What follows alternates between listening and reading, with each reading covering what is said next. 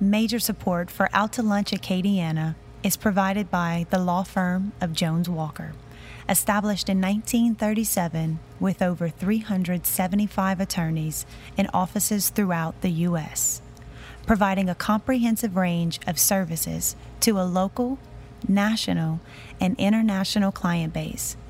JonesWalker.com. And by Business First Bank, with locations throughout the state, including Lafayette and Lake Charles, providing personal and commercial banking, treasury management, and wealth solution services to help clients succeed. Business First Bank, banking with greater momentum at b1bank.com. Support also comes from Wyndham Garden Lafayette.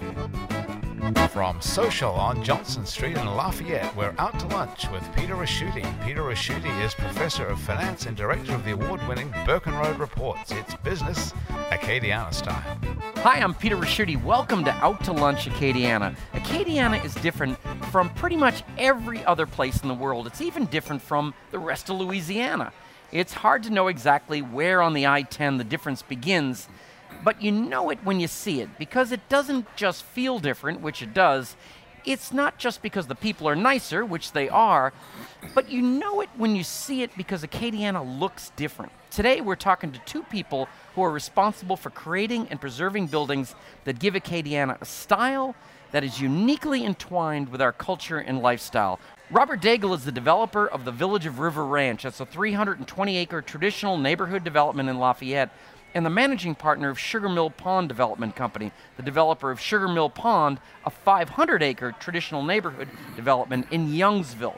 Robert, welcome to Out to Lunch. Thanks. Glad to be here. LJ Gielen lives in Crowley, the rice capital of the world. LJ owns a restaurant, the Rice Palace, and he's part owner of a construction company, LK Bro and Associates. But what LJ is probably best known for in Crowley and in National Historic Restoration circles is the enormous amount of time, work, and capital he's put into restoring the Grand Opera House of the South. In the 39 years it was open, the Grand hosted a list of notables from Enrico Caruso to Babe Ruth and Clark Gable. After being closed for 69 years, LJ has brought the Grand Opera House of the South back to life, and today the theater is back in business. LJ, welcomed out to lunch. Peter, I'm glad to be here. Thank well, you. You know, LJ Robert, I'm gonna I'm gonna start by asking you both the very same question, because you have something very interesting in common. Neither of you started out as property developers. Robert, you were a successful attorney. LJ, you were a successful businessman. Neither of you financially needed to dedicate your lives to the all consuming task of developing property, and it really is a huge undertaking with an enormous number of moving parts financial, political, legal, and logistical, and it can be an enormously stressful job. I'm wondering what it is that drives you. It, it can't be just money. Uh, what is it? You know, today it's uh, it's it's doing what I enjoy for a living. You know, uh, I wake up every morning, even uh, today after. I guess I've been developing now for 15, 16 years, but I, I wake up and I'm excited about the day and, and what I have going. And uh, I, I, didn't derive that level of uh, pleasure out of my previous profession, to be honest with you. As an attorney? As an yeah. no, as an attorney, um, you know, I had a litigation practice did a lot of represented uh, people in the construction industry and the development industry. So I learned a lot about what I do today from practicing law.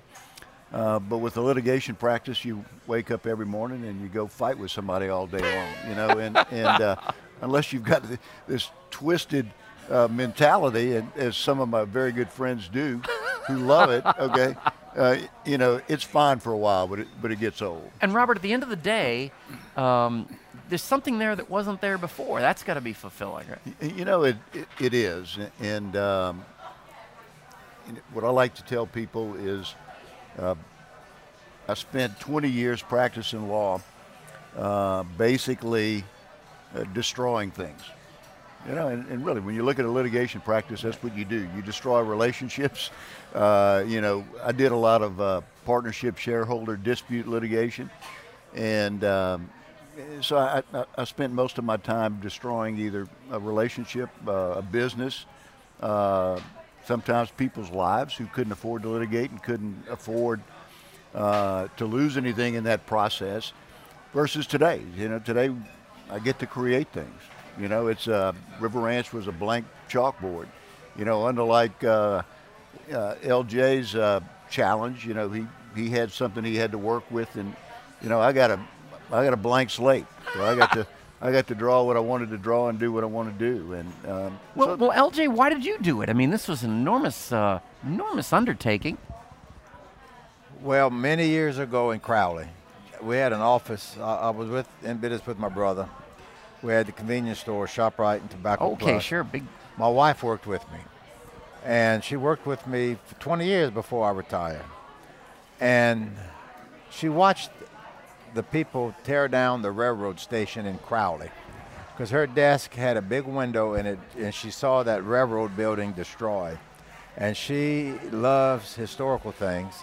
She loves old things. She um, she kept telling me, "Do not let them tear that down. You can't let them tear it down." And this being the Opera House. no, Or the, the railroad, station. yeah. And I just sat there and I ignored her because old things meant nothing to me. And it really upset her. So when the time came for Dixie Hardware to be sold, I never forgot what my wife told me about letting them destroy things. She loved restoring old things. Anyway, I said, well, I'm going to put that opera house back into business. I, I had seen it in the early 70s, and it was beautiful. And then I forgot about it. But it, the building was up for sale again, and the city was supposed to buy it. Well, Mr. Olin Reynolds, who owned the building at the time, he wasn't going to sell it to the city because he did not want the store to close, or he, and he also didn't want any of the employees to be terminated. So it was an opera house So- early on, but it became a, it did it had a lot of different roles between then and now, right? You mentioned a hardware store. It was a Oh, John Deere dealership, I think. Oh uh, yeah, it was a John Deere dealership from uh, 1940, 1942 until John Deere moved out in 1975. Wow. Um, no, it was a whole lot of things, but we had an opportunity to do something for the city, to do something for Louisiana, not just the city or Acadia Parish. And um, it was a passion that my wife had, passion I had. now, do you do everything your wife suggests? Because this one really worked out. Well, yes. Let me tell you something. When you ever have a doubt and a question mark, ask a woman. and, and, and they will send you in the right direction. Uh, she, the only thing she said is she wished we'd have done this 20 years earlier because it has been such a challenge, so much fun. Um, but we're, we're up in age now, and um, there's a reception hall downstairs and we also work uh, the the events there. My daughter is the executive director, and uh, it's a challenge with our age. Now, Robert, let me ask you. I, I'm very familiar with River Ranch, but um, I know less about the project in Youngsville. What were you thinking when you did that? That was kind of a rural area. I mean, Yeah. at the time.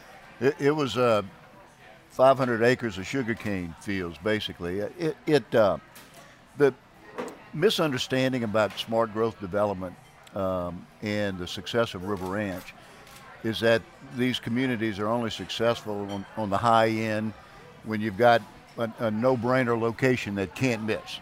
So the rap on River Ranch was, yeah, it's really successful, but you know, Robert and them had a, a great site.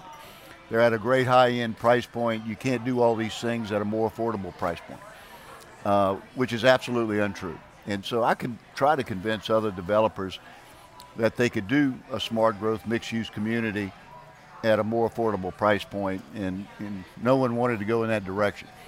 So, and I think 2004, 2005, a group of landowners from Baton Rouge uh, who owned most of the uh, real estate in the Youngsville, Louisiana area came to me and said, We've got 2,000 acres of land. We love what you do. Would you want to partner with us and develop it?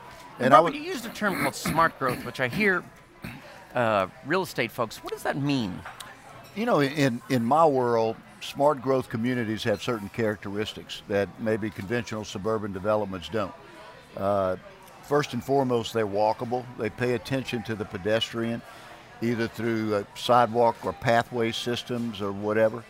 Uh, secondly, they devote a certain percentage of the real estate to parks and common areas, which developers hate to give up because you can't sell them. All right. yeah. Thirdly, they typically have an element of mixed use. It's not just residential. There's you know various commercial uses. Like River well. Ranch, you've got what 2,500 people that live there, but another couple thousand come in for We other have uh, reasons. almost 3,000 people that work there during the day. So there's that mixed use component. And then uh, the other thing that smart growth communities have is a, a wide variety of residential housing product. You know, most developers go and develop a neighborhood, same size lots. The houses that get built there are pretty much the same size homes. Many of them have restrictions that require you to build a certain size house, which we don't have. Um, smart growth communities uh, develop every type of residential product there is, from apartments to condominiums to attached townhomes to cottages, all the way up to massive estate homes.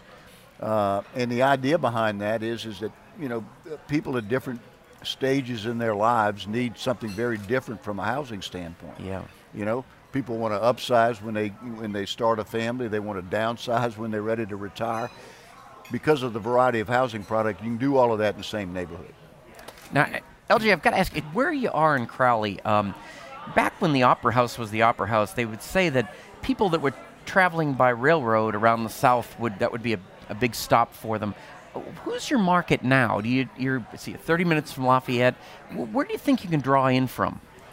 We draw from Lafayette naturally. Right. Lafayette is a big arts community. They love the arts. Our venue is special since it was built so long ago, and the acoustics are very, very good. It's a lot of wood, a lot of brick, a lot of stucco. Uh, it's old time construction. Yep. I mean, Acadiana Center for the Arts is also beautiful.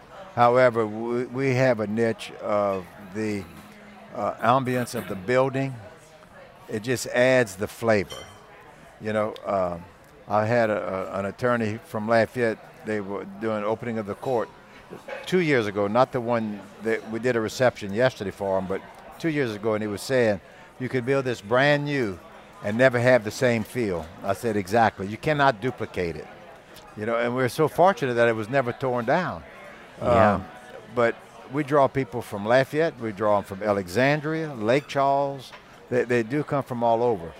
Downstairs, we've taken the hardware store area and made it into a reception hall called La Grande Hall. And we've had people get married on the stage in the theater come downstairs for their Wow. reception. We've had receptions downstairs from as few as 150 people to as many as 600. The legal limit is 700. It's a it's an old facility. There ghosts in there or anything like that? We I don't call them ghosts. Oh. They're spirits. spirits. Okay, that I'm feeling much you better. know, and, and I never believed in all of that. But before we bought the building, right before we bought the building, some things happened. I actually saw a man one day, October of 2010. I actually saw him pass the case opening on the second floor, and I did not know why he was up there. Yeah. I mean, it's just like I'm looking at you right, Right. now, or I could look at Robert. He looked just, I mean, he was human in a and he walked right past, but he never looked at me when I asked him what he was doing up there. and so I go to the case opening, figuring he was trying to get out, and I told him there was no way out. I figured his hand was on the door that opened out to the balcony. right? And I get to the case opening, and I'm looking at that door, and he's not there, so I move a little bit further out, and he wasn't anywhere. I cased the whole second floor. So I went back to Kim's office. I had put the key in the deadbolt. I was going to get something out of her office. I took the key out of the deadbolt. I walked to the elevator. I went down. I turned the corner to go out. I said, It's all yours today. I'll be back tomorrow. and I walked out. I've never seen him since. Wow. But Now, I figured see, after asking a few people, uh, it had to be that Mr. Olin Reynolds or Dave Lyons. the gentleman who passed away there. Dave Lyons. Yeah, yeah. But I didn't tell you, but Olin Reynolds, the man we bought it from, he passed away in the building also four years after we bought it. Oh, but makes his sense son, that his they're son hanging said around. his daddy never wore a hat except a straw hat to cut grass. So then I look, go look at Dave Lyons' pictures, and I said, well, then it was Dave Lyons who passed that, that case over. But we laugh. But uh, there's been things happening that people look at you and say, what was that? And I say, oh, don't worry about it. you know? Robert, let me ask you. I, I was doing a lot of research on the second project in Youngsville, and you know, I saw that amazing things are happening over there. You've got a, a big new, beautiful high school being built. Uh, the growth rate for that particular area is is you know just far beyond any place, place else. And, then I began to think it was kind of a chicken and egg thing. At first, I thought, you know, I, I think uh, Robert has found the greatest place to put this development, but it's your development actually that's creating these numbers, right? You know, to a large extent, yes. You know, uh, we've helped foster growth there, and maybe help steer growth to a little smarter growth pattern than uh, what existed uh, previously. So, but, but at the end of the day, it was still a, before we got there, it was a place that young families uh, wanted to move to, a little more affordable housing, um, very, very good public schools, which is a driver for a lot yeah. of uh, uh, housing decisions. Uh, but I think you know once we've got there, we've we've changed the landscape, and it's it's been a fun process you could have ghosts or spirits live there. That would be one of the uh, merger idea here. it's time to do the checklist. This is the part of the show where we take a little break and ask you a quick question that you probably wouldn't find on a loan application. I'm going to start with uh, LJ. Uh, you, what is your ideal length of time for a meeting when you when you hold a meeting? The ideal length of time. Yeah. Is you have a meeting, you have a purpose for the meeting. Okay and whatever you discuss, most of the time you have to come up with a solution or a path to take to get to that solution. And the perfect time is however long it takes to get to the conclusion. If you're going to look at time, it could last two minutes or it could last for uh, two days. you know what I'm not continually, but right. You know, it. I mean, it's just whatever time it takes for the meeting to solve the problem you have in the meeting because that's why you have meetings to discuss problems and agendas and things like that that you need to things you need to get taken care of. But the length of time, it, it's not by clock. Okay, it, but there's a beginning it's and by, end. That's beginning and the end. Wow. Now, Robert, um, you've had a lot of success. Uh, there's no question about that, and uh, and, you, and you're you're doing something you love and such. But what what keeps you up at night? In the early days, it, it was it was the risk factor. You know, when uh, when you owed $10 million in 2001, which we did, uh, and oil prices dropped to $11 a barrel. Oh, boy. Okay. You know, there's not a whole lot of sleep that, that's happening in that process.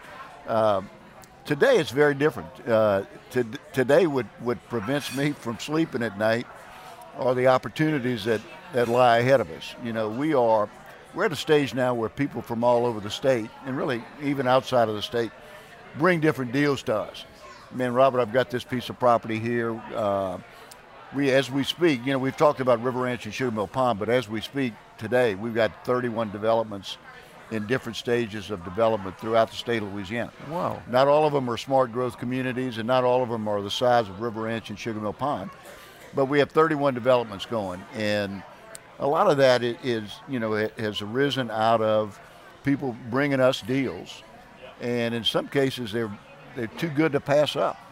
Um, we turned we turned down deals today that I would have killed for ten years ago. Okay, so what keeps me up today is, you know, where where do we want to go tomorrow?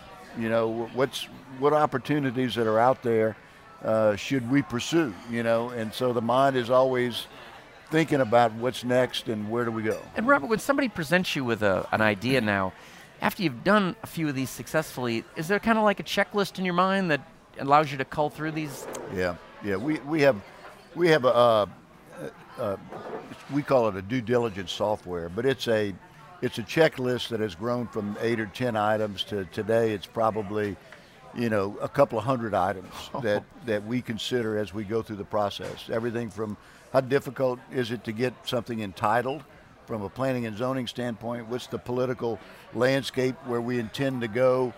to you know what are the soils what's the cost of you know of developing something which has a lot to do with soil conditions and other things like that uh, all the way up through um, you know what is the market who are we going to be marketing to what is the price point so at, at, at last glance that checklist was uh, over 200 items now both of you um, have to deal with uh, politics, I would imagine, when you were doing the Opera House and such. Uh, where you are, I would imagine, was everybody in support of what were you doing, or did you get some naysayers? Oh, a lot of naysayers. A lot of naysayers. Okay. a lot of naysayers. But what we also did when you was talking about dealing with politics, we were offered a state grant for a million one hundred and fifty thousand dollars through Mike Foster's administration So this was back. for the arts. okay. Okay. Yep. And what we ended up doing is my wife and I and my four children, we donated the building to the Opera House Ah, Association okay. that we started. We started Grand Opera House of the South Incorporated. We applied for and got our 501c3 status. And then when we did that, we donated the building, we matched the state grant. And so we were dealing with politics the whole time after that. Office of Facility and Planning and uh, other state agencies, you know, the Attorney General's office and all this other thing. But I will tell you this when you're dealing with the arts, it's hard to make money with the arts, so it's not a money making proposition. But when you see the faces of the children, when they come to performances, especially during the school day, and these are performances for young children, and you, you watch them come down the, the stair after the performance, all excited, ready, they're dancing, they're singing. I mean, they, they just they just want to perform. You figure everything you have done is worth it. everything you've done is worth it. But I, I and I want an opportunity, and but Robert and uh, Rodney Savoy Okay. gave a location and a building to the Community Foundation of Acadiana This was in Crowley or in Lafayette. in Lafayette. Okay. It, it's it's on Camellia Boulevard. I was on the foundation board of directors for nine years, and uh, I was uh, on the executive committee for seven of those nine years, or six of those nine years. And what they're doing for the community of the eight parish area that the community foundation covers is it's it's remarkable. They gave us a facility that can be utilized for the growth of nonprofits for all of the areas and a, and a revenue for people or an avenue to, for people to put their money in and the people can self designate where they want it to go to other nonprofits and it is something that they have done that really helps all of South Louisiana and and then they need to be commended for that I Robert. really appreciate that. you know You are well liked. Robert LJ, I started out today's show by saying how Acadiana is different in many ways, not just from towns and cities thousands of miles away, but also from neighbors that are a mere stone's throw away from, from us along I 10. I've spoken with property developers from all over, from New Orleans to New York, from guys in the slash and burn style of Donald Trump to others guided by socially conscious environmental concerns. But your conversation today has been unique. You both exemplify what is different about Acadiana. As property developers, you're doing business, well, I guess there's no other way to say it. You're, you're doing business Acadiana style. And thank you so much for taking the time to join me on Out to Lunch. Enjoyed it. Thank you, Peter. It was great to have Had have a you. good time, Peter. Thank, Thank you. you. Thank you, LJ. Enjoyed visiting with you, LJ. same here Rob. I'm glad I got it's you good guys seeing together. you again it, it is. I got to. Uh, what you didn't get into with this guy Yeah? is the ShopRite. You were there 40 years? 40 years Let me tell you. I was co-owner That's another story in and of itself. You know, today you got the raceways, the big Yeah, gorilla right. convenience stores that are running everybody else out of business. These guys are opening up right across the street from it, okay, and doing well. I That mean, is- they, they uh, they've got a phenomenal business going there. and my Uh, brother he's my brother still does well with it So you He's did that of it. together, you and your brother. Uh, Oh yeah, we start. Well, he started it a year later. I went in business with him when I got my degree. You know, and then we brought two cousins in with us, yeah. and they moved from Mississippi to Lafayette, and then we just started growing the company. And How many stores? You, how many stores in the chain now? Now, what John N has now, I don't know. We had 69 when I left. Yeah, were they all in Louisiana? Yeah, Wow. all over Louisiana. I think it's it's more than that now, and um, and I mean a, a phenomenal success story. Oh, when I say it was ShopRite and Tobacco Plus. Yeah, We also owned the grocery wholesale, and we had a, a fuel distributorship. Ah. So if uh, we, I had, needed we had a lot of stuff. It's a busy table. There's a so if I No. needed Dr. Pepper and a lottery ticket, that's where I should go. Go, I would go to a Absolutely. ShopRite if you're in Lafayette. If you come to Crowley, you go to Rice Palace, exit 80. hey, don't go to the Rice Palace. He's got the winning ticket, so you. Oh yeah, he's not going to share that with me.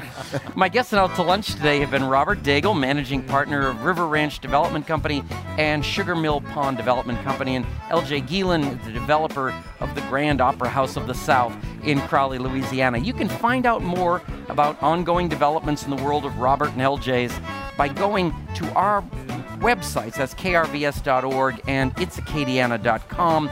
The producer of our show is Grant Morris. Our technical producer is Eric Merle. Our researcher is Dominic Lloyd.